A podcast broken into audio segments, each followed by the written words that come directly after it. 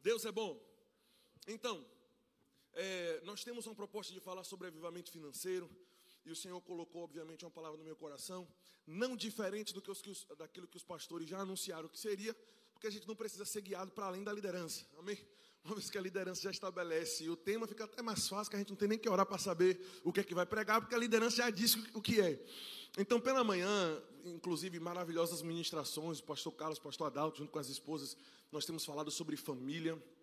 E eu acho que aí, agora que vai pegar de com força, varão. Você, vê se tu consegue jogar para baixo aí, como se fosse pegar nas tuas costas aí.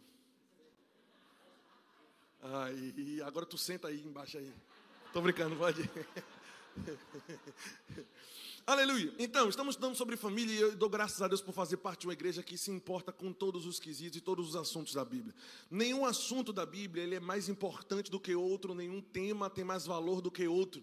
Na verdade, os temas da Bíblia são como as engrenagens de um relógio. Para que o relógio funcione apropriadamente, cada engrenagem tem o seu local, a sua função, o seu papel. E à noite estamos falando a respeito de avivamento financeiro. Diga avivamento. E graças a Deus, irmãos, por essa igreja, porque eu creio que nós já vencemos essa etapa, onde falar sobre finanças e dinheiro era um problema, amém, de se falar na igreja. Agora eu te pergunto, o que foi que aconteceu no meio do caminho que esse assunto, que é igualmente bíblico, inclusive quase 50%, se eu não me engano, a conta que eu fiz deu 48,5%. 7 mais ou menos, 48% das parábolas que Jesus falou são de, são de questões relacionadas a finanças, né? Então, observe que hoje nós temos dois extremos do, do, povo de Deus. Nós temos um extremo, e todos os, todos os extremos menosprezam os meios, mas é no meio onde há segurança, amém, irmãos? No equilíbrio. Então, nós temos a um extremo pessoas que acham que finanças, prosperidade, riqueza e abundância é o assunto majoritário da Bíblia, é a coisa mais importante, vivem para isso, inclusive passando por cima de regras, passando por cima de processos, não respeitando os tempos, os treinamentos de Deus. Isso é um extremo, uma pessoa que acha que Jesus só veio para te enriquecer. Isso é um extremo, diga amém. O outro extremo é a pessoa pensar que Deus não se importa com isso. Aleluia. Nós não podemos estar em nenhum dos dois extremos, nós estamos no equilíbrio, nós estamos no meio. Haja vista, quando nós observamos o panorama, eu, eu pedi para os instrumentos descerem, porque o Senhor falou comigo que seria uma noite de ensino, amém? Então eu não vou tentar inventar, não. Deus já falou, se botar o instrumento, eu vou tentar ir por outro caminho, amém? Ah, mas eu queria que você tomasse nota daquilo que nós vamos falar, vai ser muito importante para botar um bom fundamento. Nós vimos na igreja para fazer muitas coisas, todas elas, entretanto, fundamentadas na palavra de Deus. Amém? A palavra de Deus é a nossa âncora. Nós precisamos crer no que cremos e saber por que cremos no que cremos. Amém? Então temos que estudar a palavra de Deus. Então observe, todo o panorama do Antigo Testamento a bênção, a riqueza, a abundância, o viver largamente em abundância, era um resultado visível, era uma premiação, uma espécie de medalha, de recompensa da parte de Deus para com aquele que o servia, para com aquele que o temia. Você está entendendo isso? Amém, gente?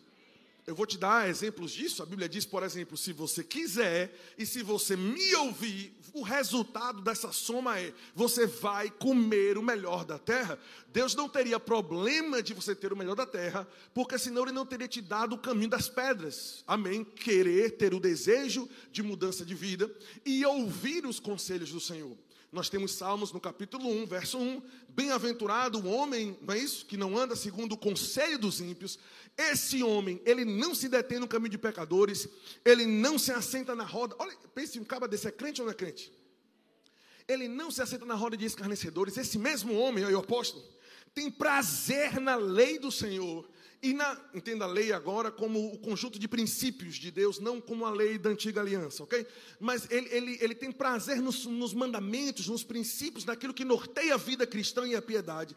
Ele tem prazer na lei do Senhor, tem tanto prazer que ele futuca ela, mexe, lê ela de dia e de noite. Aí Deus dá o resultado. Ele vai ser como uma árvore plantada junto à corrente de águas vai dar fruto, a sua folhagem não vai secar, e tudo quanto o apóstolo fizer vai ser bem sucedido e vai prosperar. O contraste disso, eu não vou abrir lá, mas Isaías mostra que aqueles que rejeitam o mandamento do Senhor tornam-se um, arbusto solitário no deserto, que não verá quando o bem, quando a oportunidade vier.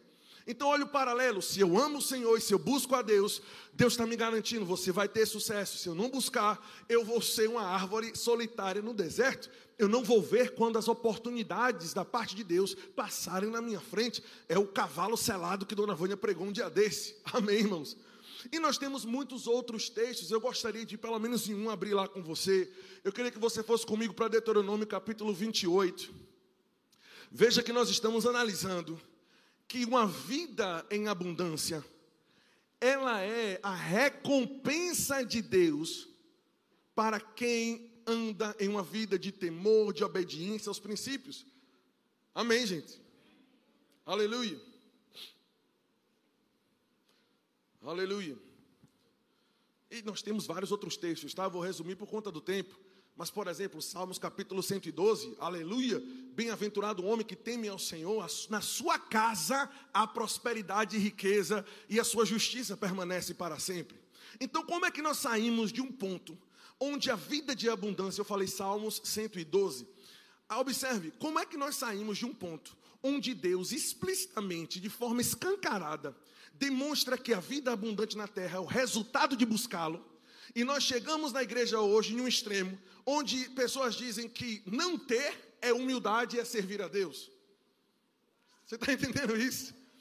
onde não se pode mais falar sobre isso, não se pode mais orar sobre isso, não se pode mais conversar sobre isso. Se isso é recompensa da parte de Deus para a minha vida, deve fazer parte da minha conversa, do meu interesse. Deu para entender isso, irmão? Aleluia. Então veja, Deuteronômio capítulo 28, a, a partir do verso 1, olha isso: se atentamente vocês ouvirem a voz do Senhor, o seu Deus, tendo cuidado de guardar todos os seus mandamentos que hoje te ordeno, eu, o Senhor, aleluia, o teu Deus, olha isso, o Senhor, o teu Deus, te exaltará, diga comigo, exaltará. E aqui nós temos a palavra hebraica Natan, o significado do nome Natan é recompensa, pode ser usada também, de acordo com o dicionário bíblico, como pagamento de salário. Está entendendo isso? Ou seja, se você me buscar, eu vou te recompensar. Está dando microfone aqui, nenhuma dessas caixas aqui. Ó. Eu vou te exaltar, eu vou dar, vou retribuir. Natan significa todos esses nomes, é, é uma palavra da Bíblia. Aí ele diz: Eu vou te exaltar sobre todas as nações da terra. Se ouvires a voz do Senhor teu Deus, virão sobre ti e te alcançarão todas. Diga comigo, todas. Não diga mais forte, diga todas. Vão vir sobre ti, vai pular no teu colo, vai chegar na tua vida. O que, pelo amor de Deus, pastor? Todas essas bênçãos. Dois pontos. Segura agora aí que o negócio é, é forte. Dois pontos. Bendito você será na cidade.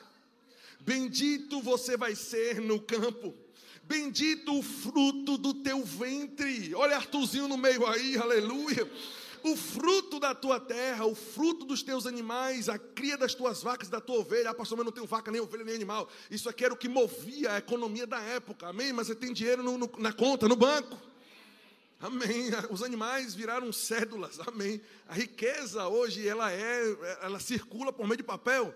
Mas isso aqui, ó, eu vou comprar um terreno. Toma aqui 50 vacas aí, me deu terreno. Está entendendo isso? Ok. É, o terreno caro da bexiga, né? 50 vacas. Mas presta atenção. Aí ele diz: Bendito vai ser o teu cesto, a tua amassadeira, o local de trabalho, né? Bendito serás ao entrar, bendito vai ser ao sair, oh aleluia, olha isso. O Senhor fará com que sejam derrotados na tua presença os teus inimigos, os inimigos que se levantarem contra ti por um caminho, eles que vieram por um caminho, eles sairão contra ti, mas por sete caminhos eles fugirão. O texto está meio embaralhado aqui, essa versão não está muito crente, não, mas está valendo. Aí olha, eu escuta isso. Fuge, é porque eu conheço o texto de uma forma e estou lendo de outra. Aí estou embolando o texto que eu sei com o texto que eu estou lendo, mas enfim, vai, vai rolando.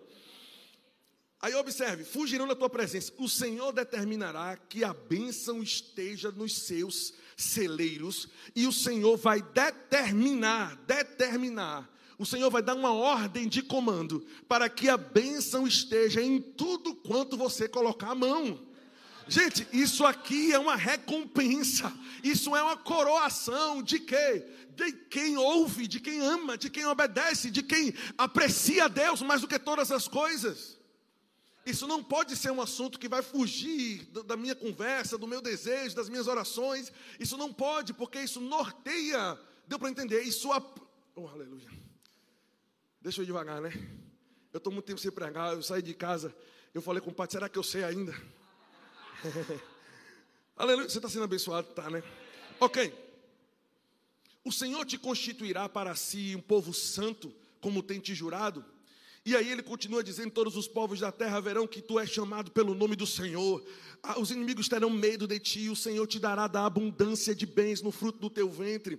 E aí mais adiante ele diz: O Senhor te abrirá o seu bom tesouro. O Senhor vai abrir o céu para te dar a chuva. E ele continua dizendo: O Senhor te porá por cabeça e não por cauda. Estarás em cima e não por baixo, se obedeceres os meus mandamentos. Uma vida abundante, ela é o resultado de uma vida no temor, em obediência à palavra, aos comandos do Espírito. Deu para entender, irmãos? Obviamente é um conjunto, é um conglomerado de, de, de pessoas que sabem, que amam o Senhor, mas aí não querem cumprir os princípios de ofertar, de trabalhar, de diligência, de perseverança. Então, se você obedecer todos os mandamentos, Deus está garantindo: eu vou ordenar a bênção sobre a tua vida. Aleluia. Diga a bênção. Sempre foi o resultado de uma vida de temor ao Senhor. Aleluia. Como isso não pode ser bíblico? Amém. Se isso é o resultado de uma vida no cumprimento bíblico. Amém. Oh, aleluia. Glória a Deus. E por outro lado, nós temos a Bíblia nos mostrando as consequências da desobediência, apontando que desobediência, falta de temor, falta de buscar a Deus, tudo isso tranca, trava o fluir da prosperidade e da bênção de Deus. Eu quero te mostrar alguns textos. O próprio livro de Deuteronômio, capítulo 28, mas a partir do verso 15, ele diz: Será, porém, que, se não deres ouvidos à voz do Senhor, teu Deus, e se você não cuidar de cumprir todos os seus mandamentos e os seus estatutos que hoje te ordeno, então virão todas essas maldições sobre ti e te alcançarão. Maldito serás na cidade, maldito serás no campo, maldito será o teu cesto, maldito será a tua maçadeira. Pula para o verso 29, porque a pancada é grande, eu não quero ler tudo, não, senão você vai desanimar. Mas verso 29, olha isso. E apalparás ao meio-dia quem apalpa é porque não tem visão. Já viu um cego tentando se encontrar. Ele está dizendo ao meio-dia, quando tiver claro, quando estiver fluindo, quando for tempo de, de, de, vitória, de vencer, você vai estar como um cego apalpando na escuridão, ao meio-dia. Como cego apalpa nas trevas, e não prosperarás nos teus caminhos, porém serás oprimido e serás roubado todos os dias, e ninguém haverá que te salve. Diga estreitor. Diga comigo, é melhor obedecer. É melhor buscar a Deus. E nós temos outros textos também, eu não quero massificar muito, depois, em outra oportunidade, nós podemos aprofundar. No superabundante, nós vamos aprofundar bastante. Mas, por exemplo, 2 Crônicas, capítulo 14, verso 7, porque eu quero falar e te dar base para o que eu estou falando. Aleluia. Quem ama estudar a palavra de Deus? Glória a Deus. Segunda Crônicas 14, 7. Disse, pois, a Judá: Edifiquemos essas cidades e cerquemo-las de muros e torres, portas e ferrolhos, enquanto a terra ainda é nossa, pois buscamos ao Senhor. Diga comigo: buscamos ao Senhor. Buscamos ao Senhor nosso Deus, buscamos-lo, e ele nos deu repouso por todos os lados. Edificaram, pois, e prosperaram. Oh, aleluia! Diga: buscar a Deus faz prosperar. Segunda Crônicas, capítulo 26, verso 5. Porque deu-se a buscar o Senhor nos dias de Zacarias, que era entendido nas visões de Deus, e nos dias em que buscou ao Senhor, Deus o fez prosperar. Bênção, prosperidade é resultado de obediência e de temor ao Senhor. Amém? De buscar a Deus. E para não ser tão mais extensivo, o que, o que dizer de Provérbios capítulo 10, verso 22, um dos textos que eu mais amo da Bíblia? A bênção do Senhor é quem enriquece. Amém. Como isso não poderia ser divino? Como isso não poderia fazer parte do plano de Deus para as nossas vidas? Se é a bênção dele, a aprovação dele, o carimbo de Deus que traz riqueza. Oh, aleluia. Eu, tenho esse, eu gosto de ler esses textos em outras versões. Eu tenho aqui um, um, um negócio aqui que dá para ler em várias versões diferentes. Agora, presta atenção. Esse mesmo texto na versão TLB diz: É a bênção de Jeová. Olha, essa aqui é pentecostal. É a bênção de Jeová que enriquece e não faz você sentir dor nenhuma. Isso é extraordinário, irmão. Eu vou dar um mortal aqui, eu dava aqui agora. Olha isso, a versão NBV diz: a bênção do Senhor é a base para a verdadeira riqueza, pois ela não traz tristezas e preocupações.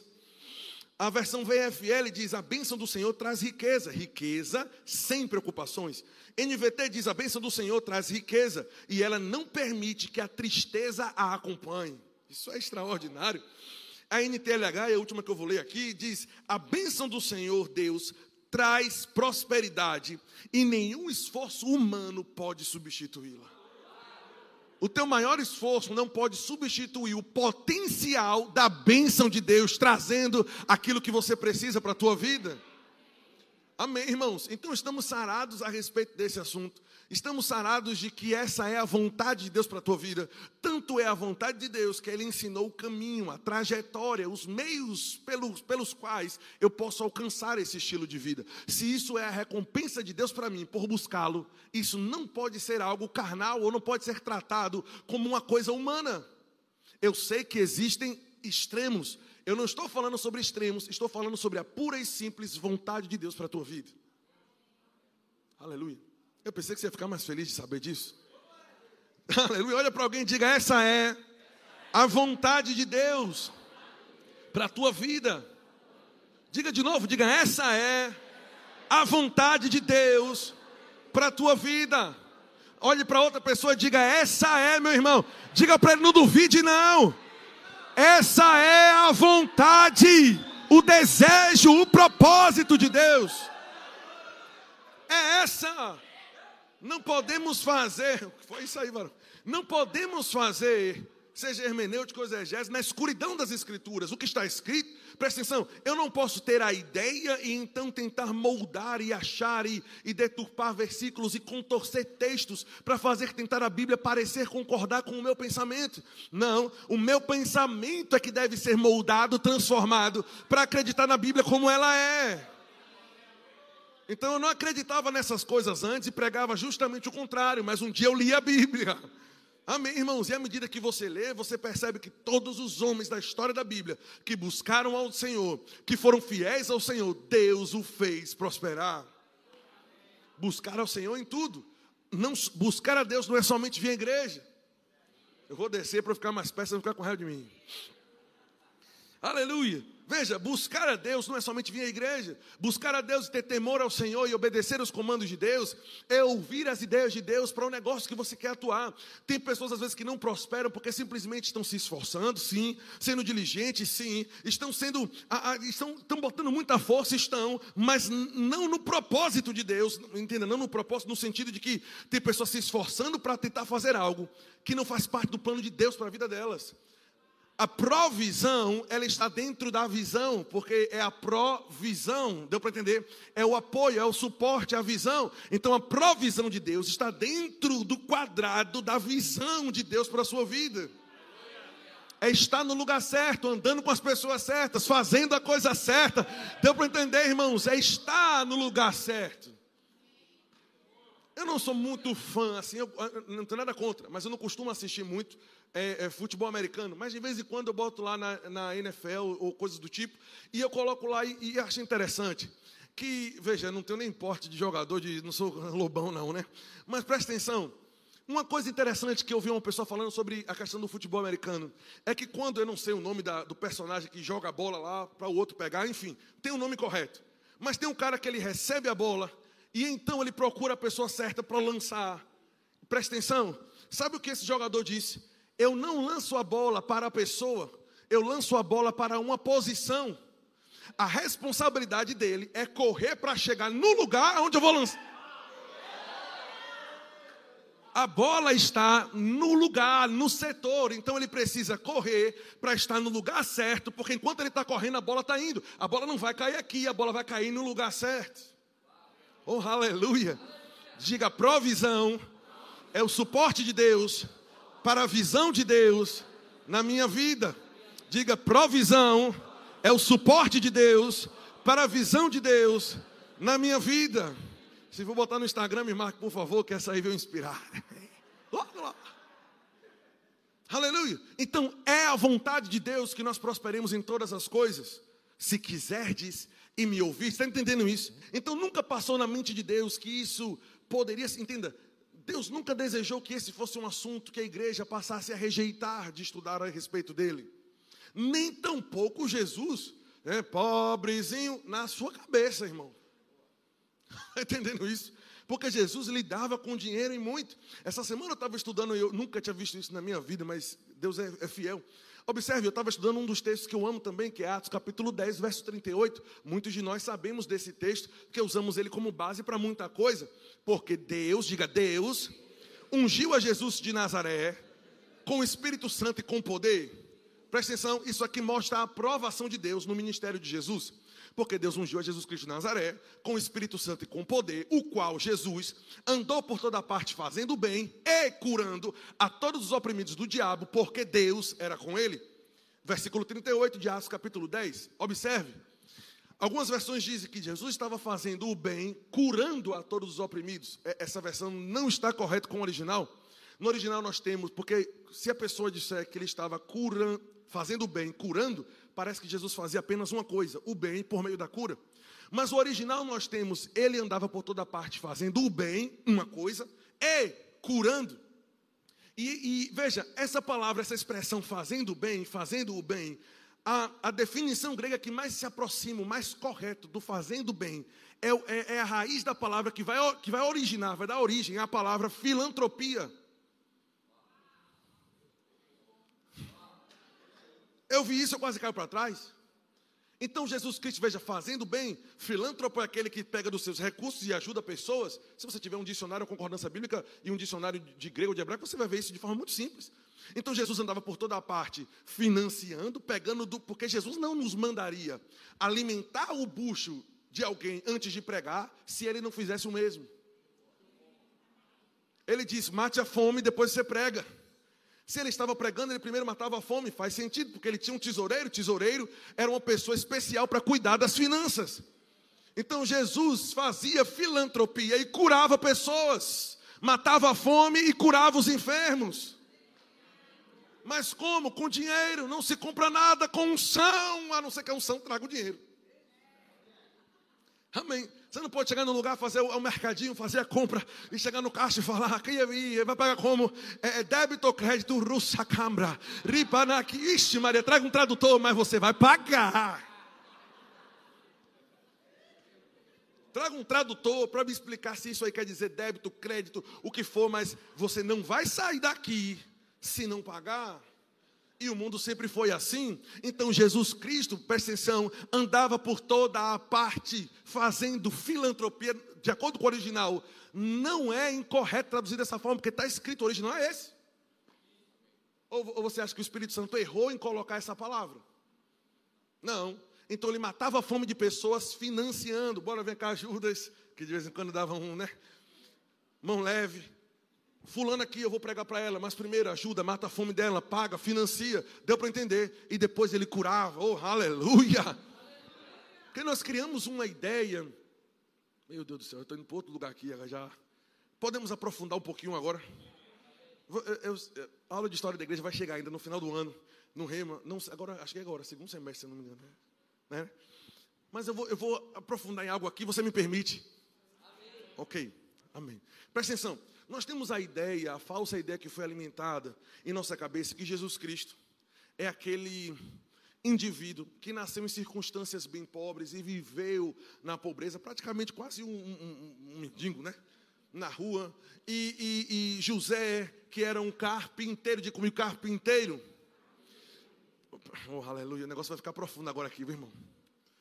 Porque quando, quando eu fui estudar isso, tanto o Rick Renner como outras pessoas, eu, essa semana eu estava lendo, por exemplo, a, é, o manual não, é revisão de arqueologia bíblica de Richard Betty, isso é, isso é de 1992. É um, é um doutor de arqueologia bíblica, um dos mais conceituados que existe. Observe, tanto ele como os pais da igreja, e nós temos também várias outras fontes, não bíblicas, não no sentido de que não são fontes vindas da parte de Deus, mas é porque a Bíblia é uma coisa, os documentos históricos são outras. Eles nos ajudam a compreender muita coisa, mas não se iguala à Bíblia, amém, irmão? Mas nos ajuda a estudar, e amém. O apóstolo Paulo, quando estava preso na prisão marmertina, ele pediu os livros dele para estudar. Então, o crente gosta de ler também, amém? Isso é importante. Diga amém, que eu fiquei, eu fiquei assustado agora, né? Quando um crente chega para mim na sala conversando, pastor, eu quero um aconselhamento, digo certo. Pastor, assim, eu não tenho hábito de leitura. Digo, rapaz, você já começou me deixando preocupado. Por quê, pastor? Porque a Bíblia é um livro. Amém. Então, se você não tem hábito de leitura, eu estou preocupado se você, como é que está seu espírito, o estado do seu espiritual. Porque a Bíblia, e sabe, irmãos, é, Arthurzinho nasceu agora. E eu estou desfrutando de algo que eu aprendi, ouvi de outros pais falando para mim, que às vezes quando você tem um filho, ajuda a ampliar a sua compreensão a respeito de muitas coisas. Eu estava conversando com o Paty, falando, filha, eu nunca entendi tão bem aquele texto de 2 Pedro que diz que nós devemos é, desejar ardentemente, como recém-nascidos, o genuíno leite espiritual. Irmãos, eu sempre lia, mas depois que eu vi Arthur, três da manhã, abrindo o berreiro, porque ele quer leite o rema caiu sobre a minha vida na hora e eu entendi que não importa o horário, não importa a minha agenda, no momento que dá fome, ele quer comer e acabou a conversa. Mas ele quer comer com ímpeto, ele chora e ele. Ah, e eu digo, aleluia. E Deus disse para mim: o leite espiritual, que é a minha palavra, você deve desejar como um recém-nascido deseja. Oh, aleluia. Então, conhecimento de Deus deve borbulhar dentro de nós. Eu quero conhecer as Escrituras, eu quero entender melhor. Agora, observe: então, Jesus, nós temos a ideia de que ele lá nasceu né, em Nazaré. Sabemos que o parto foi em Belém, né, porque José e Maria, por conta. Né, Lucas fala sobre isso. O governo pediu que todos se registrassem no local de nascimento. E como José era descendente de Davi, tiveram que ir para Belém. Essa viagem ele fez com Maria grávida. Então, no meio do caminho, não achou lugar para hospedar. O menino nasceu onde tinha que nascer. Menino não espera o nascimento. Amém, irmãos? Ele simplesmente diz que é a hora e o horário, e se for no carro, é no carro. Então, ele ter nascido em um estábulo, em, outras, em outro, qualquer outro lugar que fosse, não diz respeito ao tipo de vida que ele tinha. Simplesmente foi uma, uma emergência. Mas observe, então, a primeira infância dele, nós sabemos que foi em Nazaré, por isso que ele é chamado de Jesus de Nazaré. O sobrenome não era tão usado, então sempre usava o nome da pessoa com o local onde ela nasceu, ou o nome da pessoa, Fulano, filho de Cicrano, ou Jesus que nasceu em Nazaré. Então preste atenção. Então nós achamos que Jesus nasceu nesse lugar, porque Nazaré é pequeno. É, é, é, Flávio Josefos, na a história dos Hebreus, é um livro quase desse tamanhozinho aqui, é um livreto, né? ele diz, presta atenção, que Nazaré era, um, era um, uma, uma aldeiazinha com no máximo 500 pessoas, extremamente pobre sem recursos. Está entendendo isso? Então nós achamos que Jesus nasceu com esses recursos limitados, presta atenção, vai ficar profundo aqui o negócio, mas fique comigo. E que José era o carpinteirozinho que estava nos fundos da casa com um martelinho ali, fazendo uma cadeirinha, fazendo. Mas presta atenção, eu aprofundei nessa palavra a carpinteiro e descobri o seguinte, Rick Renner também fala a respeito disso. Que a palavra carpinteiro, tecton, essa profissão dos tempos bíblicos, não tem nada a ver com a conotação ou com o sentido de carpinteiro nos dias atuais. Simplesmente nada a ver. A palavra que mais se aproxima seria artífice, alguém que tem habilidade com as mãos, seja para madeira, seja para esculpir, esculpir pedras preciosas. Tecton também era o mestre de obras, ou, ou de, inclusive, ah, se eu não me engano, ah, Herodes fez um campo, a própria construção da casa dele, como o campo ah, de, de negócios que ele construiu em uma cidade próxima, já vou chegar lá. Inclusive, os pais da igreja, isso não está na Bíblia, mas os pais da igreja apontam que José era o que chefiava todas essas obras, porque ele era um profissional extremamente requisitado. Não era qualquer pessoa que tinha a habilidade de trabalhar com qualquer material que colocasse nas mãos. Aí a pergunta surge: veja, é, tem muito pouco a ver com madeira e tem muito mais a ver com qualquer tipo de material. Botava na mão, ele fazia algo sobrenatural. Você conhece pessoas que tudo que ele faz, o cara tem aquele jeito, tem a forma. Deu para entender, irmãos? Então observe. Então, primeira coisa que precisamos tirar da nossa cabeça é que ele trabalhava exclusivamente com madeira. Amém. Mas essa profissão aqui, isso aqui é algo que já está assumido, irmãos. Todos sabem, é, a, a, a teologia de forma geral já concorda com isso que não diz respeito à madeira especificamente, mas qualquer coisa que botava na mão, qualquer tipo de obra, ele fazia, ele era extremamente habilidoso. O que uma pessoa extremamente habilidosa fazia em uma aldeia que não tem recursos, que não tem construção, que não tem nada né, que fizesse jus à presença dele naquele lugar? Está entendendo isso? Aí nos leva a um outro ponto. Quantos lembram que Jesus disse, por exemplo, Vós sois a luz do mundo, não se pode esconder uma cidade edificada sobre. Irmão, esse é, esse é fácil. Não se pode esconder uma cidade edificada sobre a rocha ou sobre o monte. Amém. Embora algumas versões tragam não se pode esconder uma cidade, o original está não se pode esconder a cidade edificada sobre o monte, dando a entender que Jesus se referia a uma cidade específica. Isso aqui é só a saidinha que eu estou dando para a gente, para deixar algo para você ficar curioso. Amém. Observe, saindo nos limites de Nazaré, a, eu nunca fui lá, mas aí eu, eu, vi as fotos, eu pesquisei, tem muito material na internet a respeito disso. Sai, chegando nos limites de Nazaré, tem um vale de quase 3 quilômetros, e em destaque tem uma montanha, onde em cima dessa montanha, isso era a vista de todos que estavam em Nazaré, onde em cima dessa montanha existia o que o próprio Flávio Joséfos ele, ele descreveu como o ornamento da Galileia, a cidade mais poderosa da Galileia, que era chamada de Séforis, apenas 3 quilômetros de distância de Nazaré. Está entendendo isso? Então todos conheciam Séforis, que significa pássaro, né? colocou isso porque a cidade foi feita sobre a montanha, onde muitas espécies de pássaros ficavam lá também. E observe, irmão, fique comigo, em nome de Jesus. Você vai entender porque eu entrei nisso. Para mostrar que a mente de Jesus não era pequena, a mente de Jesus era larga. A mente de Jesus era, era grande. Jesus é a mente mais brilhante que já existiu na face da terra. Amém. Então, três quilômetros de distância, no topo da montanha, estava lá o ornamento da Galileia, a cidade mais poderosa. Nós sabemos historicamente que Séforis era a cidade que comandava, influenciava a política do local. A casa de Herodes Antipas era lá o banco central de todo, todo o dinheiro da região da Galileia era concentrado em Séforis. Séforis era uma cidade que influenciava todas as outras, o costume de todas as outras cidades. Presta atenção, Séforis era uma cidade que todos se espelhavam nela para saber como agir. Seja culturalmente, seja política, seja troca, seja comércio, coisas do tipo. Observe, aí Jesus chega e diz: não se pode esconder Séforis a cidade que foi edificada sobre o monte. Não se pode pegar algo tão grandioso e esconder o que é grande foi feito para ficar em cima, foi feito para brilhar e para influenciar. Aleluia. Mas aí a coisa fica um pouco mais profunda nisso, porque inclusive eu vi isso em vídeos, muitos, mas muitos guias na região de Israel hoje já concordam. Inclusive, o que eu vi era uma doutorada, era uma pessoa que tinha especialização, era algo extraordinário. A pessoa chegou lá em Israel e disse: Olha, eu quero ir para a cidade de Séforis. Ela disse: Ah, a cidade de Séforis. Sim, a cidade que Jesus cresceu. Aleluia. Veja, isso não está descrito, até porque se tudo fosse estar escrito na Bíblia, irmão, não é até livro no mundo que cabesse tudo. Amém. Mas nós temos a história dos hebreus de Flávio José, nós temos revisão da arqueologia bíblica de Richard Barton, nós temos muitos documentos que hoje é comum. Nós, porque, observe, veja, se eu morasse numa brinha, em um lugar onde não tem acesso à tecnologia, e digamos que eu nunca vi um celular, por exemplo, está lá em cima, mas digamos que eu nunca vi, me presta aqui, meu bispo, um celular, eu não sei o que é isso. Eu poderia pregar para você utilizando isso como exemplo? Por quê?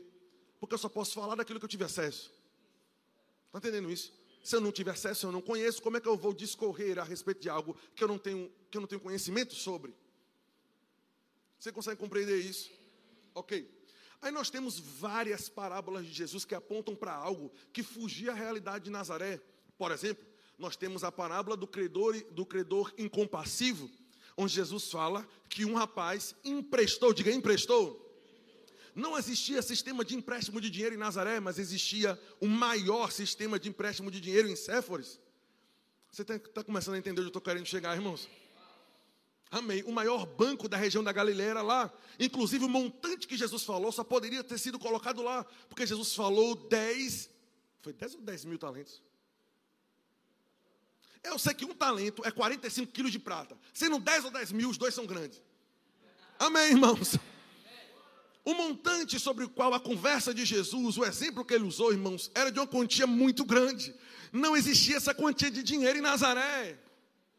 Não circulava dinheiro dessa forma, com essa, com essa movimentação bancária poderosa.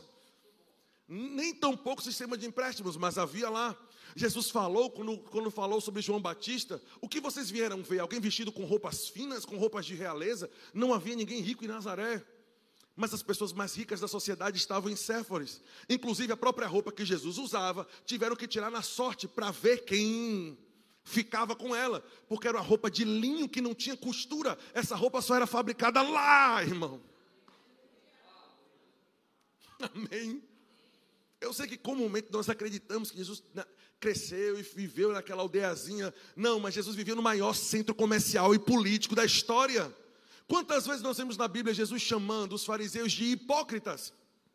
Rupocrites que hoje tomou, tomou essa, essa conotação de algo negativo. Tu é hipócrita, estava falando.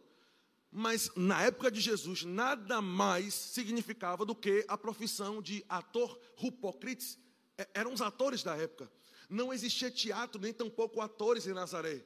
Mas em Séforis, o ornamento da Galileia, tinha um teatro que Herodes Antipas construiu para 10 mil pessoas.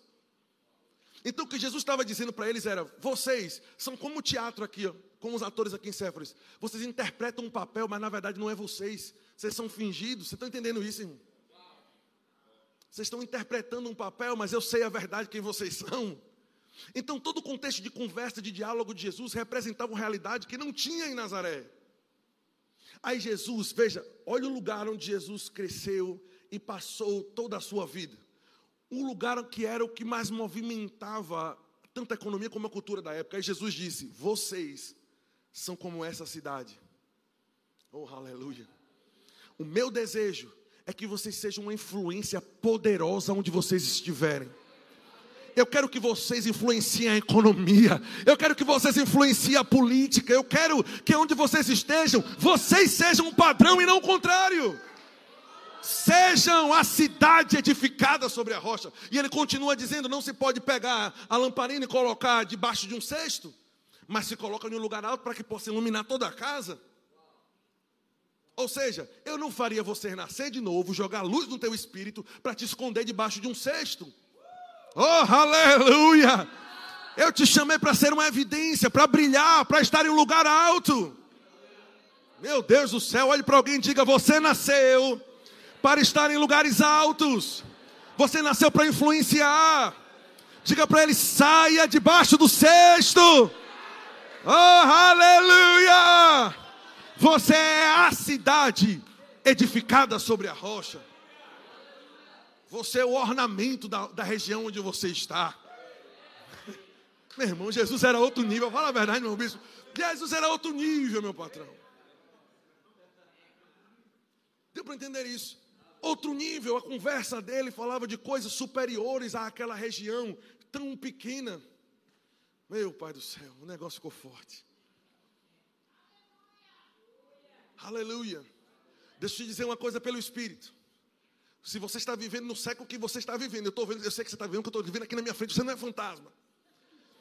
E você não entendeu ainda que o seu negócio precisa estar exposto nas redes sociais, você está atrasado. Você precisa divulgar a sua marca. Seja a cidade edificada sobre a rocha. A sua lamparina tem que estar no alto. Não tem nem mais máscara para esconder as caras. Antigamente o olho ficava assim, a boca, meu Jesus. Aleluia. Fala para o seu irmão, brilha a sua luz. Aleluia. Diga, você é uma cidade edificada sobre a rocha. Diga, você está por cima e não por baixo. Você é cabeça e não cauda. Diga, esse é o ano de você brilhar. Oh, louvado seja Deus! Uhul! A mente dele era larga, o pensamento dele não era compacto. Jesus Cristo tinha uma mente, meu irmão, extraordinária. Oh, louvado seja o nome do Senhor. Aleluia. Não podemos alimentar uma imagem do nosso Senhor como alguém simplório. Jesus era simples na forma como ele falava, na forma como ele amava, na forma como ele lidava com as, lidava com as pessoas. Mas não se esqueça que o nosso Senhor, com 12 anos, botava sumo sacerdote no bolso. Aleluia. Ele era um destaque, irmãos. Ele era uma cidade edificada sobre a rocha. Aleluia. Então, não tem como imaginar que isso não faz parte do interesse de Deus para as nossas vidas, pelo contrário faz tanta, mas faz, meu Deus do céu. Isso é de tanta importância para Deus. Presta atenção no que eu vou te dizer. Presta atenção para entender, para você entender o que eu disse, não o que você acha que eu disse. Presta atenção. Que, de, que Deus, não vou dizer sonda, mas Ele localiza onde o nosso coração está, por meio de onde o nosso dinheiro está.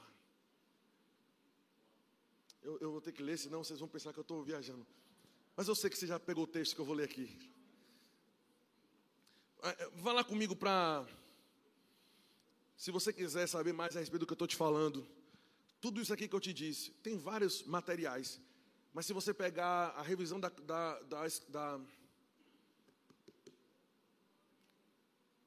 arqueologia bíblica, minha cabeça está aqui já fervendo aqui já, irmão. Fui entrar nesse negócio aí revisão da, da arqueologia bíblica de, de Richard Better, mas também tem Rick Renner, tem outras pessoas que, que já abriram a mente para entender todo esse contexto, que está claro, irmãos, os documentos são esses, a gente tem que acreditar no que está escrito, amém? Então não, não, não tente imaginar um Jesus franciscano, amém? Imagine Jesus com uma roupa que pessoas jogaram sorte para saber quem levava a camisa do, do corpo dele. Aleluia. Já parou para pensar dessa forma, não? Aleluia. Tipo, o homem vai morrer, mas essa camisa aí, quem vai levar sou eu. Você com essa camisa, que conversa, sem costura, quem vai ficar sou eu. Rapaz, é o seguinte, vamos tirar sorte para a gente não se matar aqui por essa camisa? Porque na época de Roma o negócio era brabo, irmão. Amém. Ok. É, vá comigo para. Eu estava falando sobre o que mesmo? Sobre Jesus sondar o. É,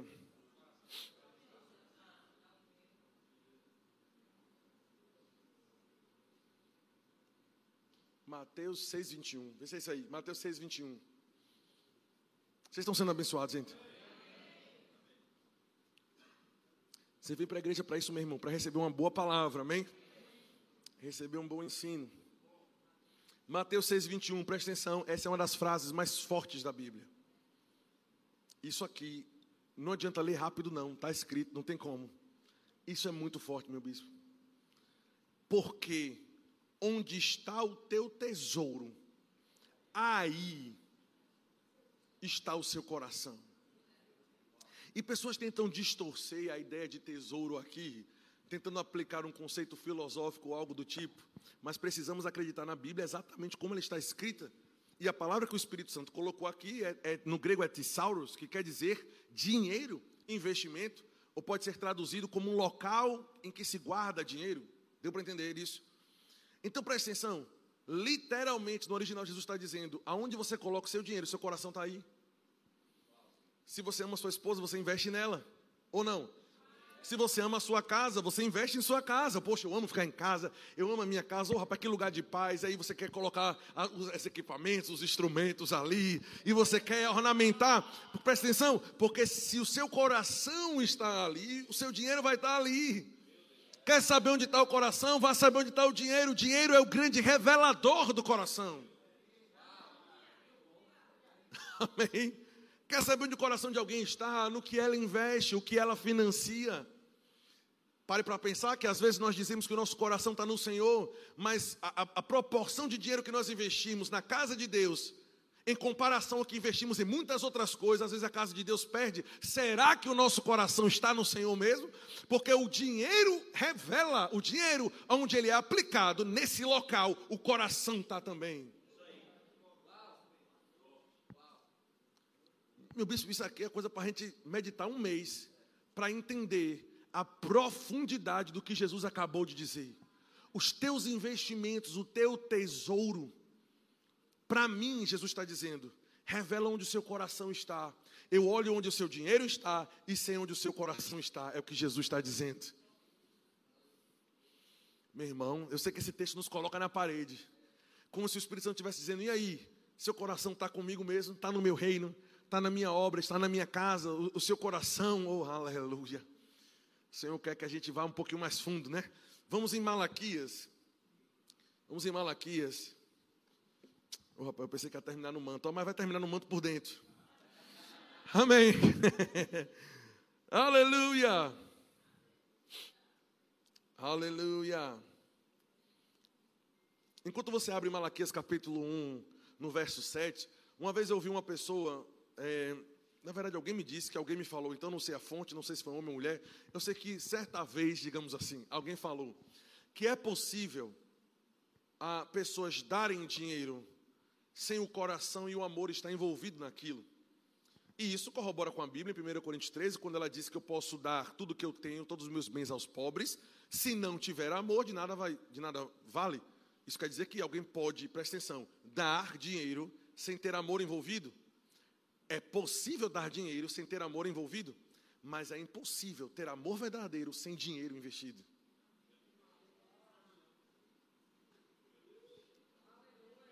Se o amor for verdadeiro, se o amor está envolvendo todo o coração, o dinheiro está onde o coração está. É possível botar dinheiro em uma salva, deu para entender? Sem amor, por hábito, por costume, por cultura, tornou-se cultura. Né? Vamos botar um dinheiro lá na frente, o povo tem que ver que eu estou passando aí. Estou botando. Né? É possível, mas é impossível amar e o bolso não está envolvido. Aleluia. Palavras da salvação. Eita, glória a Deus. Aleluia. Eu estou voltando com uma lapada dessa, né? Era para eu pregar sobre fogo do altar. Veja, observe como para Deus o coração e o dinheiro estão envolvidos, estão, estão se misturando, fazem parte do mesmo contexto. Malaquias capítulo 1, verso 7. Olha isso. Ofereceis sobre o meu altar, está falando de oferta, pão imundo no hebraico gaal, né, poluído, profanado, maculado. Vocês estão oferecendo no meu altar pão imundo e ainda perguntam: em que havemos te profanado? Aí Deus disse: nisto que vocês estão pensando. Pensando o que? Dois pontos. A mesa do Senhor é desprezível. A palavra aqui é bazar, menosprezar. A, a, pode ser traduzido, o dicionário diz, fazer de qualquer forma, até mesmo cansar de fazer ser um fardo, ofertar de novo. Deus está dizendo: o pão está poluído. o negócio é estreito, Arão. Deus está dizendo: vocês estão menosprezando, estão fazendo de qualquer forma. Vamos continuar aqui no texto, o texto fala melhor do que as minhas palavras, né? Aí observe, verso. É, não, acabei de ler o 8. Não, verso 8, eu li o 7, ok. Aí ele diz: Quando vocês trazem um animal cego para o sacrificardes, isso não é mal? E quando trazeis o coxo ou o animal enfermo, não é isso mal? Ora, apresenta esse animal coxo e enfermo ao teu governador. E acaso ele vai ter agrado de ti e vai te ser favorável ao teu pedido? O que ele está dizendo é: vocês estão trazendo para mim o que naturalmente vocês já iriam descartar porque o animal cego, o coxo, o manco, o no bom, no bom soteropolitanês aqui, o animal barreado, que, que as pessoas já não queriam mais olhar para a cara dele, que não trazia frutificação, um animal, um animal com doença não podia cruzar com outro para poder multiplicar a riqueza da família, porque ele ia passar aquilo, deu para entender? Então presta atenção, um animal coxo, o cego, o manco, vocês trazem para mim, e está me perguntando em que vocês estão me profanando, profanando o pão do meu altar. Ele está dizendo: vá fazer um pedido ao governador. Vá fazer um pedido a alguém, vai dizer, governador, por favor, atenda o meu pedido. O que é que você trouxe em troca? Eu trouxe um animal cego, coxo, manco, doente, barreado, lascado aqui. Ele vai dizer: Eu não quero o seu lixo. Amém? Você percebe, agora observe: é óbvio que Deus não precisa de boi, de gado. Está entendendo isso? Deus não precisa, até porque o animal oferecido quer dizer que ele seria queimado. Ué, vai queimar porque não queima logo o bicho que está barreado. Mas o melhor, o primeiro, deu para entender o que não tinha, o que perfeito, o que o cara dizia, esse aqui vai trazer lucro para mim. Deus disse, esse é o meu. Uau! Por quê? Porque se você for capaz de me dar aquilo, presta atenção, aquilo que irá gerar para você um maior lucro, é porque eu não, presta atenção, é porque o seu coração está envolvido em me honrar. Ou seja, eu prefiro te honrar do que ter lucros por, meio, por, por meios naturais. Eu prefiro te dar o melhor, porque não era fácil pegar o melhor. Todos naquela época esperavam um animal perfeito, na hora de nascer, ficavam olhando, cadê o animal? É perfeito, Deus diz: esse é meu. Pelo menos o primeiro. Vamos continuar lendo o texto.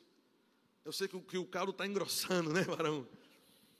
Aí observe, eu li verso 8, não é isso? É, verso 9. Agora, pois, suplicai o favor de Deus, que nos conceda a sua graça. Ou seja, clame por Deus, clame pela graça. Mas com tais ofertas que vocês estão trazendo, com essa qualidade de oferta, será que ele vai te aceitar? Meu Deus. Meu irmão, o dinheiro que nós investimos na obra de Deus fala muito para Deus de quem realmente nós somos.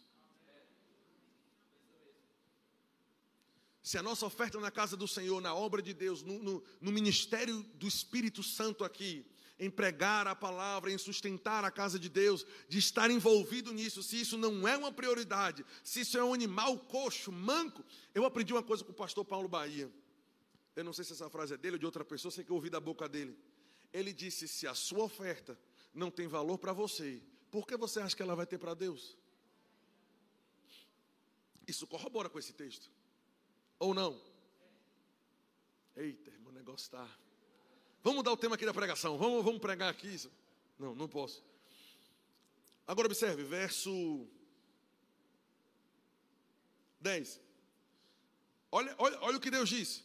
Tomara que houvesse alguém entre vós que fechasse as portas, para que você não acenda em vão o fogo do meu altar, que era o fogo para queimar o sacrifício.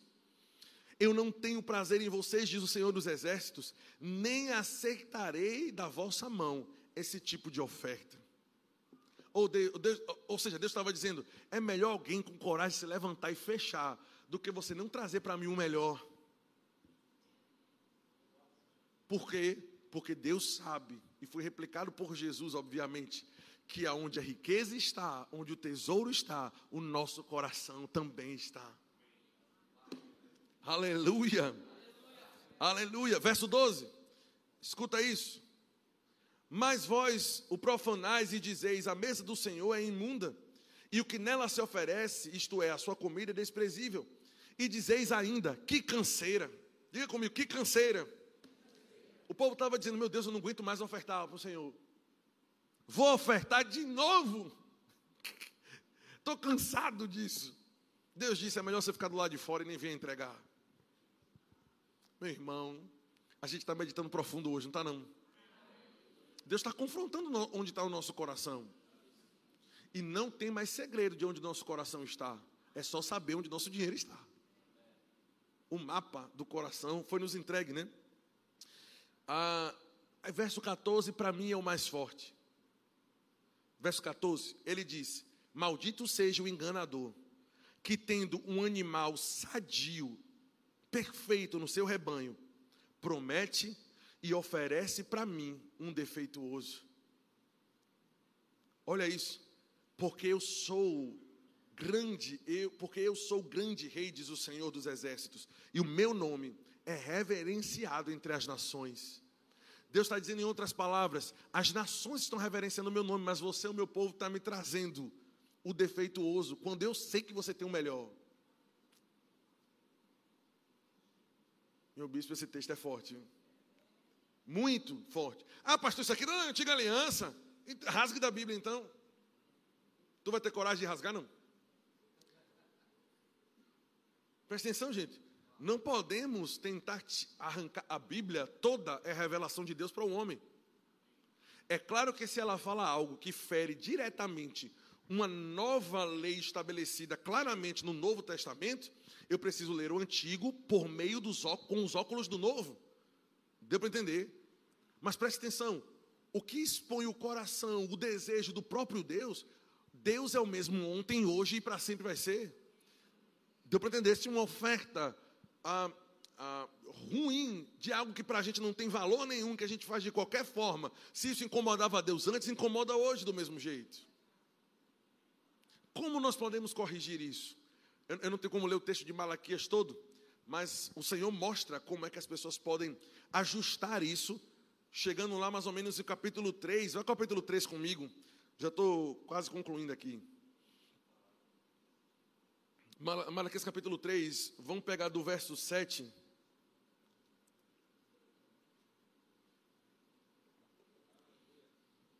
Oh, aleluia!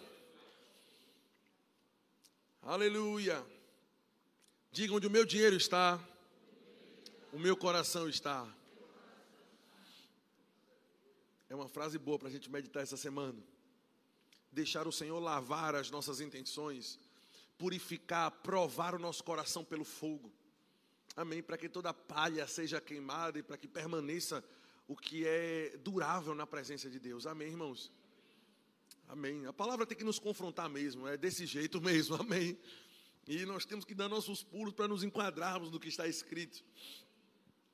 Verso 7 do capítulo 3, Malaquias 3, 7 diz: Desde os dias dos vossos pais, vos desviastes dos meus estatutos e não os guardastes, tornai-vos para mim, volta para mim, e eu me tornarei para vós outros. Tiago, no Novo Testamento, fala sobre isso: achegai-vos a Deus e ele se achegará a vós, né? Aí, tornai-vos para mim e eu tornarei para vós outros, diz o Senhor dos Exércitos. Mas vocês dizem: em que havemos de tornar? O coração duro de Torá. Verso 8: em que havemos de tornar? É possível o homem roubar a Deus? Todavia, vocês me roubais e dizeis: Em que te roubamos? Eu estou dizendo: nos dízimos e nas suas ofertas. Olha isso, com maldição sois amaldiçoados, porque a mim me roubais, vós e a nação toda. Uau! Em que é possível roubar a Deus? Não dá para Ele aquilo que Ele merece. Até porque aquilo que nós temos é de propriedade dele. Amém, irmãos? A, a, do Senhor é a terra e a sua plenitude. Ele disse a prata e o ouro, que é o que representam as cédulas hoje. Ele diz: é, é meu, minha é a prata, meu é o ouro. O dinheiro, ah, mas eu trabalhei por isso. Vai dizer a ele. Se foi você que fabricou aquilo. Irmãos, vem para a nossa mão, mas toda boa dádiva desce do alto, vem, vem do Pai das luzes, é dele, irmãos. Amém. Pertence a Ele. Não é que nós, nós temos o direito sobre os 100 e damos 10 para Ele, não. Deus é que nos permite os 90. Amém. Aleluia. Porque senão, senão nosso coração está tá invertido, tá, a gente está bagunçando a Bíblia toda. Verso, eu li o quê?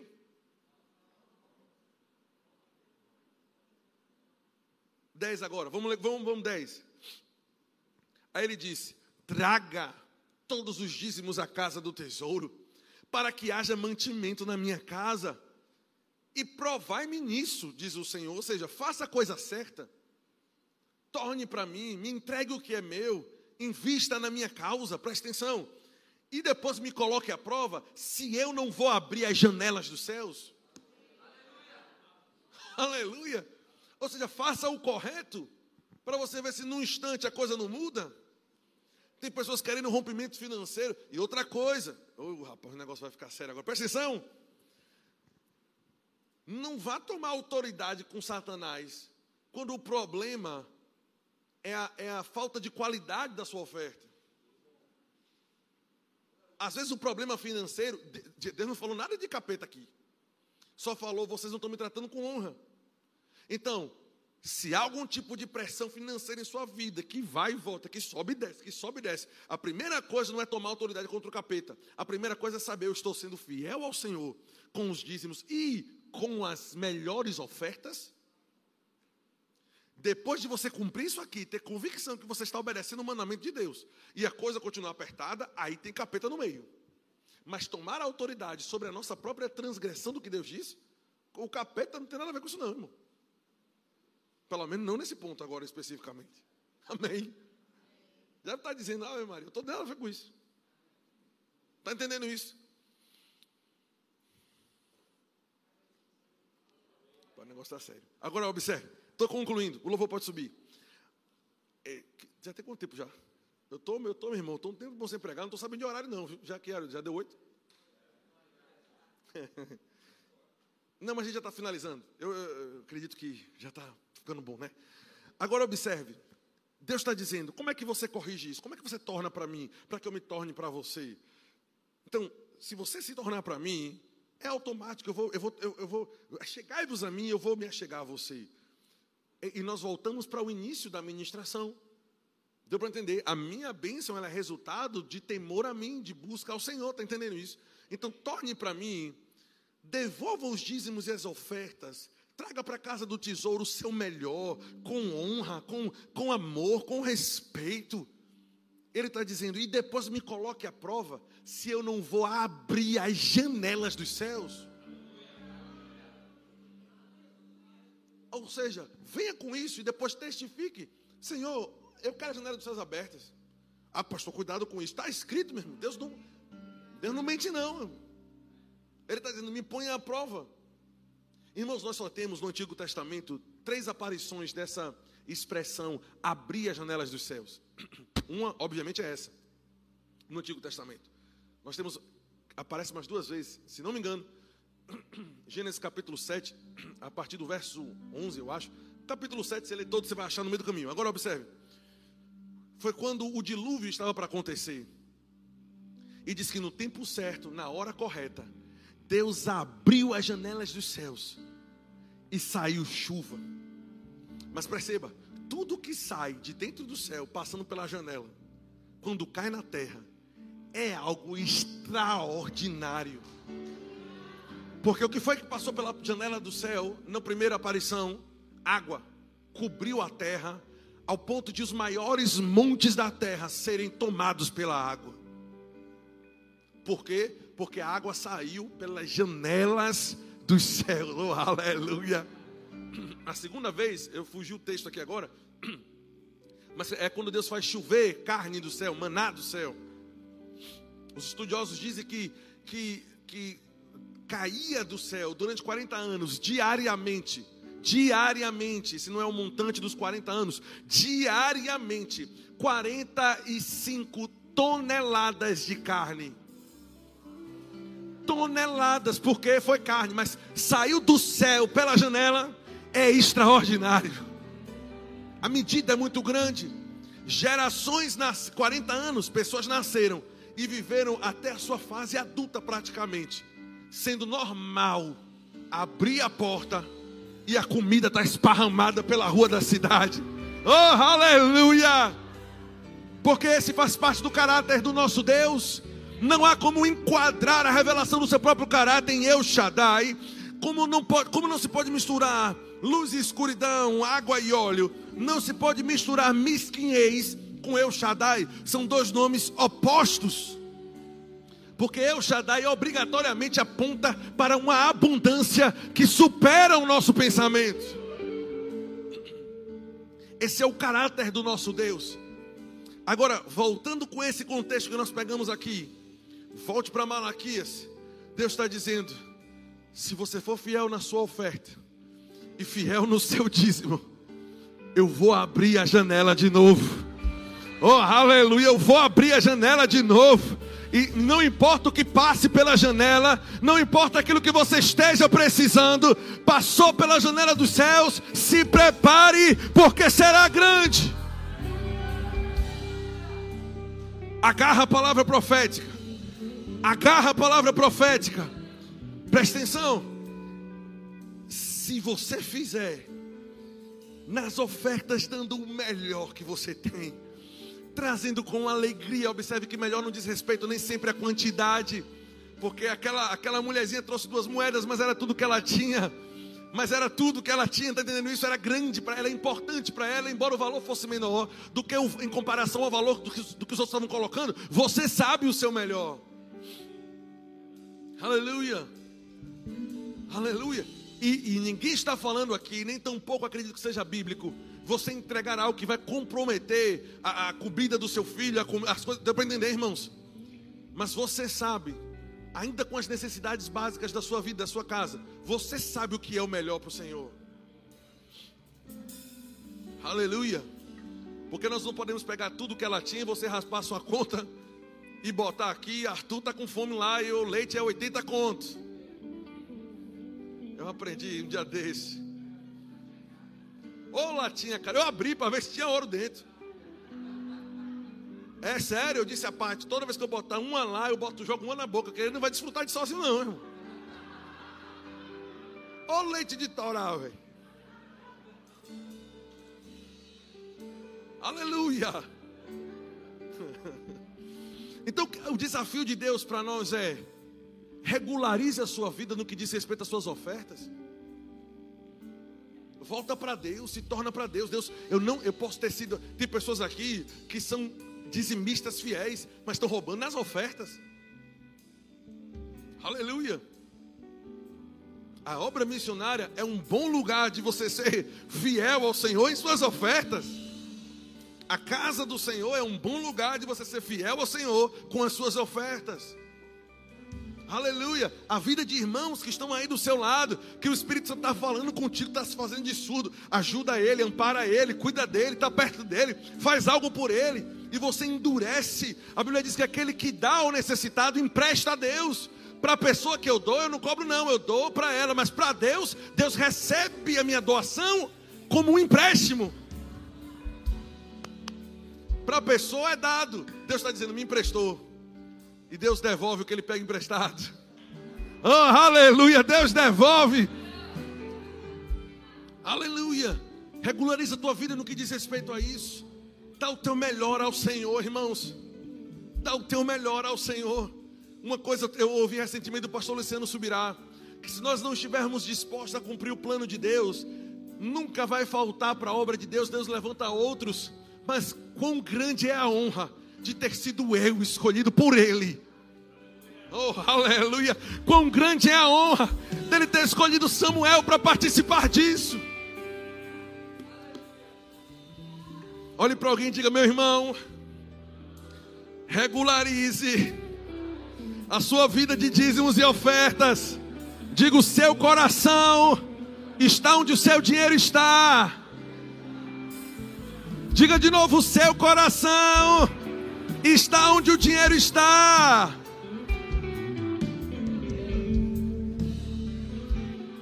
Aleluia! Oh Deus poderoso na terra! Aleluia! Aleluia! Ele é fiel em todo o tempo. Sua bondade está correndo atrás de nós. Sua bondade está correndo atrás de nós. Sua bondade está correndo atrás de nós. Sua bondade, o seu amor, a sua graça, a sua vida, a sua misericórdia está correndo, multiplicando. Onde está o nosso tesouro? O nosso coração está também. A localização é a mesma. Regulariza isso com o Senhor. E depois diz: Deus, eu estou esperando a janela dos céus abertos. Eu estou esperando as janelas dos céus. Sabe que a janela dos céus abertas é 25, 26 mil em uma noite, Gabriel. Janela aberta. Tenho certeza que são fiéis em ofertas, porque eu vi isso. Janelas abertas é o surpreendente, é o incomum, é, é o inaudito, aquilo que nunca se ouviu falar, mas Ele faz além do que aquilo que pedimos ou pensamos, de acordo com o seu poder que opera em nós. Oh, aleluia! Sua bondade está correndo. Puxa nesse tom mesmo, é lá. Que esse? Então toca direito, só com si. Bondade está correndo, correndo atrás de mim. Oh, aleluia! Sua bondade. Levanta, levanta de pé, fica de pé.